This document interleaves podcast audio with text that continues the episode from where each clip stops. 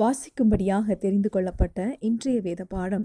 தீத்துவுக்கு எழுதின நிருபம் ஒன்றாவது அதிகாரம் ஒன்று முதல் பதினாறு வரை உள்ள வசனங்கள். தேவனுடைய ஊழியக்காரனும் இயேசு கிறிஸ்துவனுடைய அப்போஸ்தலனுமாகிய பவுல் பொதுவான விசுவாசத்தின்படி உத்தம குமாரனாகிய தீத்துவுக்கு எழுதுகிறதாவது. பிதாவாகிய தேவனாலும் நம்முடைய இரட்சகராயிருக்கிற கர்த்தராகிய இயேசு கிறிஸ்துவினாலும் கிருபையும் இரக்கமும் சமாதானமும் உண்டாவதாக. பொய்யுரையாத தேவன் ஆதி காலம் முதல் நித்திய ஜீவனை குறித்து வாக்குத்தத்தம் பண்ணி அதை குறித்த நம்பிக்கையை பற்றி தேவ பக்திக்கு ஏதுவான சத்தியத்தை அறிகிற அறிவும் விசுவாசமும் தேவனால் தெரிந்து கொள்ளப்பட்டவர்களுக்கு உண்டாகும்படி ஏற்ற காலங்களிலே நம்முடைய இரட்சகராகிய தேவனுடைய கட்டளையின்படி எனக்கு ஒப்புவிக்கப்பட்ட பிரசங்கத்தினாலே தமது வார்த்தையை வெளிப்படுத்தினார். நீ குறைய குறைவாக இருக்கிறவர்களை ஒழுங்குபடுத்தும்படிக்கும் நான் உனக்கு கட்டளையிட்டபடியே பட்டணங்கள் தோறும் மூப்பரை ஏற்படுத்தும்படிக்கும் உன்னை கிரைத்தா தீவிலே விட்டு வந்தேனே. குற்றம் சாட்டப்படாதவனும் ஒரே மனைவியை உடைய புருஷனும் துன்மார்க்கர் என்றும் அடங்காதவர்கள் என்றும் பேரெடுக்காத விசுவாசமுள்ள பிள்ளை உடையவனுமாகிய ஒருவன் இருந்தால் அவனையே ஏற்படுத்தலாம்.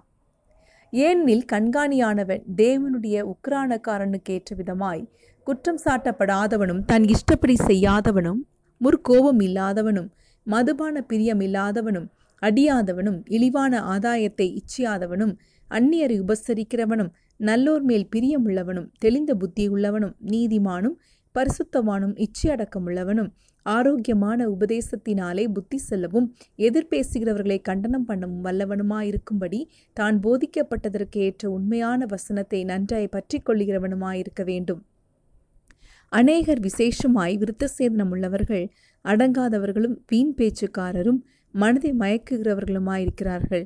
அவர்களுடைய வாயை அடக்க வேண்டும். அவர்கள் இழிவான ஆதாயத்துக்காக தகாதவைகளை உபதேசித்து முழு குடும்பங்களையும் கவிழ்த்து போடுகிறார்கள். கிரைத்தா தீவர் ஓயா பொய்யர் துஷ்ட மிருகங்கள் பெருவயிற்று சோம்பேறிகள் என்று அவர்களில் ஒருவனாகிய அவர்கள் தீர்க்கதரிசியானவனை சொல்லியிருக்கிறான். இந்த சாட்சி உண்மையாயிருக்கிறது. இது முகாந்திரமாக அவர்கள் யூதருடைய கட்டுக்கதைகளுக்கும் சத்தியத்தை விட்டு விலகுகிற மனுஷருடைய கற்பனைகளுக்கும் செவி கொடாமல் விசுவாசத்திலே ஆரோக்கியம் உள்ளவர்களாய் இருக்கும்படி நீ அவர்களை கண்டிப்பாய் கடிந்து கொள் சுத்தமுள்ளவர்களுக்கு சகலமும் சுத்தமாயிருக்கும்.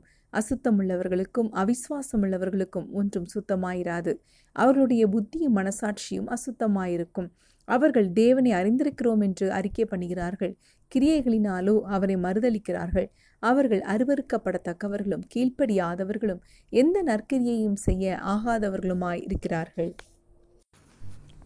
கிறிஸ்துவுக்குள் அன்பானவர்களே இன்றைக்கு நம்முடைய சிந்தனைக்காக நாம் எடுத்துக்கொண்ட வசனம் தீர்த்து எழுதின நிருபம் ஒன்றாவது அதிகாரம் பதினைந்தாவது வசனம்.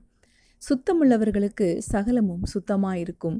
அசுத்தமுள்ளவர்களுக்கும் அவிசுவாசிகளுக்கும் ஒன்றும் சுத்தமாயிராது. அவர்களுடைய புத்தியும் மனசாட்சியும் அசுத்தமாயிருக்கும். இயேசு இருதய சுத்தத்தை குறித்து பேசினார். ஆனால் மனிதர்கள் வெளிப்புற சுத்தத்தை மாத்திரமே பார்க்கிறார்கள். எல்லா விதமான அசுத்தங்களும் புறப்பட்டு வருகிற இடமாக தான் இருதயம் காணப்படுகிறது. மார்க் ஏழாவது அதிகாரம் இருபதாவது வசனத்தில் மனுஷனுக்குள் இருந்து வருகிறதே மனுஷனை தீட்டுப்படுத்தும் என்று வாசிக்கிறோம். இயேசு வாழ்ந்த காலத்தில் யூதர்கள் சுத்திகரிப்பை மிகவும் கவனமாக கடைபிடித்து வந்தனர். அவர்கள் மத சம்பந்தமாக இதை கையாண்டு இதை கடைபிடிக்காத மற்றவர்களை குற்றப்படுத்தி வந்தனர். ஆனால் இந்த ஒரு சம்பவத்தின் மூலம் இயேசு அவர்களுக்கு உண்மையான சுத்திகரிப்பு என்ன என்பதை விளக்கி கொடுத்தார். சுத்தம் முதலாவது நம் இருதயத்தில் தோன்றி முழு சரீரத்தையும் கட்டுப்பாட்டுக்குள் கொண்டு வருவதாகும். தேவன் இருதயத்திலிருந்து தான் வெளியே பார்க்கிறார். வெளிப்புறத்தை மாத்திரம் நோக்குபவர் அல்ல. ஆனால் மனிதர்கள் வெளிப்புறத்தை மாத்திரமே நோக்கி மற்றவர்களை குறை சொல்லி கொண்டே இருப்பார்கள். இயேசு சொல்வதை கவனியுங்கள். மார்க் ஏழாவது அதிகாரம் பதினைந்தாவது வசனத்தில் மனுஷனுக்கு புறம்பே இருந்து அவனுக்குள்ளே போகிறதொன்றும் அவனை தீட்டுப்படுத்த மாட்டாது. அவன் உள்ளத்திலிருந்து புறப்படுகிறவைகளே அவனை தீட்டுப்படுத்தும் என்று வாசிக்கிறோம். எனவே எங்கே சுத்த இருதயம் இருக்கிறதோ அங்குதான் உண்மையான தெய்வ பக்தி காணப்படுகிறது. நாம் வெளிப்புற சுத்தத்தை உள்புற சுத்தத்தை விடவும் முக்கியமாக கருதுகிறோம். நம்முடைய ஆத்துமா இருண்டு போவதை பற்றி ஒரு கவலையும் இல்லை. நம்முடைய இருதயம் சுத்தமாக இருந்தால் மாத்திரமே வெளியே இருப்பவைகளையும் உண்மையான கண்ணோட்டத்துடன் நமக்கு பார்க்க முடியும். இயேசு மலை பிரசங்கத்தில் இதைதான் சொன்னார். மத்தேயு ஐந்து எட்டாவது வசனத்தை எடுத்துக்கொண்டால் இருதயத்தில் சுத்தமுள்ளவர்கள் பாக்கியவான்கள் அவர்கள் தேவனை தரிசிப்பார்கள் என்று பார்க்கிறோம். இந்த இருதய சுத்தத்தினால் என்ன கிடைக்கும்? இருதய சுத்தம் அன்றாட வாழ்க்கையில் எவ்வாறு பங்கு வகிக்கிறது என்று பார்ப்போம். சுத்தமுள்ளவர்களுக்கு சகலமும் சுத்தமாயிருக்கும். ஆனால் அசுத்தமுள்ளவர்களுக்கும் அவிசுவாசிகளுக்கும் ஒன்றும் சுத்தமாயிராது. அவர்களுடைய புத்தி மனசாட்சியும் அசுத்தமாயிருக்கும் என்று நாம் பதினைந்தாவது வசனத்தில் வாசித்தோம். இங்கு பவுல் மனிதனின் செயல்பாட்டை குறித்து சொல்கிறார். இது அவனுடைய இருதயத்தின் நினைவை பொறுத்துதான் காணப்படுகிறது. இது ஒரு மனிதன் தன் வாழ்க்கையையும் தன்னை சுற்றி இருக்கிற சூழ்நிலையையும் எவ்வாறு பார்க்கிறானோ அதை பொறுத்து காணப்படும்.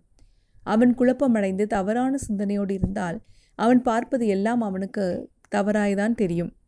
அதே நேரத்தில் ஒருவனுடைய இருதயம் சுத்தமாக இருந்தால் அவன் எல்லாவற்றையும் நல்லதாக கண்டு துன்ப நேரத்திலும் தேவனுடைய நாம மகிமைக்காக வாழ்வான். எனவே இது இருதயத்திலிருந்து புறப்பட்டு வருகிறது. எண்ணாகமும் பதிமூன்றாவது அதிகாரம் இருபத்தி ஐந்து முதல் முப்பத்தி மூன்று வரை உள்ள வசனங்களை நாம் வாசிக்கும் போது அங்கு ஒரு சம்பவத்தை பார்க்கிறோம். பனிரெண்டு பேர் கானானை வேவு பார்க்க போனதில் இரண்டு பேர் மாத்திரமே தேவனை விசுவாசித்து தேவனுடைய பார்வையில் காரியங்களை பார்த்தனர். மீதி பேர் அந்த தேசத்தை பிடிக்க முடியாது என்று எதிர்மறையான கருத்தை சொன்னார்கள். எனவே நம்முடைய எண்ணங்கள் நேராக சரியாக இருந்தால் எல்லாம் சரியாக இருக்கும். நாம் எதை பார்க்கிறோமோ அதை பெற்றுக்கொள்கிறோம் என்ற ஒரு சொல் உண்டு. யோசுவாவும் காலேபும் இந்த தேசத்தை எளிதாக பிடித்து விடலாம் என்று தேவனை விசுவாசித்து சொன்னார்கள் அதை பிடித்தார்கள். மற்றவர்கள் முடியாது என்றார்கள் அவர்கள் வனாந்திரத்தில் அழிந்து போனார்கள்.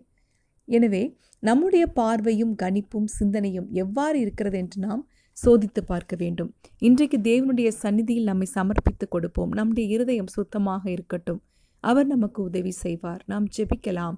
எங்கள் அன்பின் பரலோக தகப்பனே இருதய சுத்தமாக காணப்பட எங்களுக்கு கிருபை தாரும். நாங்கள் அதை எவ்வாறு சுத்தமாக வைத்துக்கொள்ள வேண்டும் என்று எங்களுக்கு நீர் கற்றுத்தந்தபடியால் உமக்கு நன்றி. உம்முடைய வசனத்திற்காக உமக்கு நன்றி. நீர் எங்களோடு கூட இருந்து சுத்தமான இருதயத்தோடு நாங்கள் நல் மனசாட்சி உள்ளவர்களாய் சுத்த மனசாட்சி உள்ளவர்களாய் காணப்பட கிருபை தாரும். இயேசு கிறிஸ்துவின் நாமத்திலே ஜெபிக்கிறோம். எங்கள் ஜீவன் உள்ள நல்ல பிதாவே. அமேன்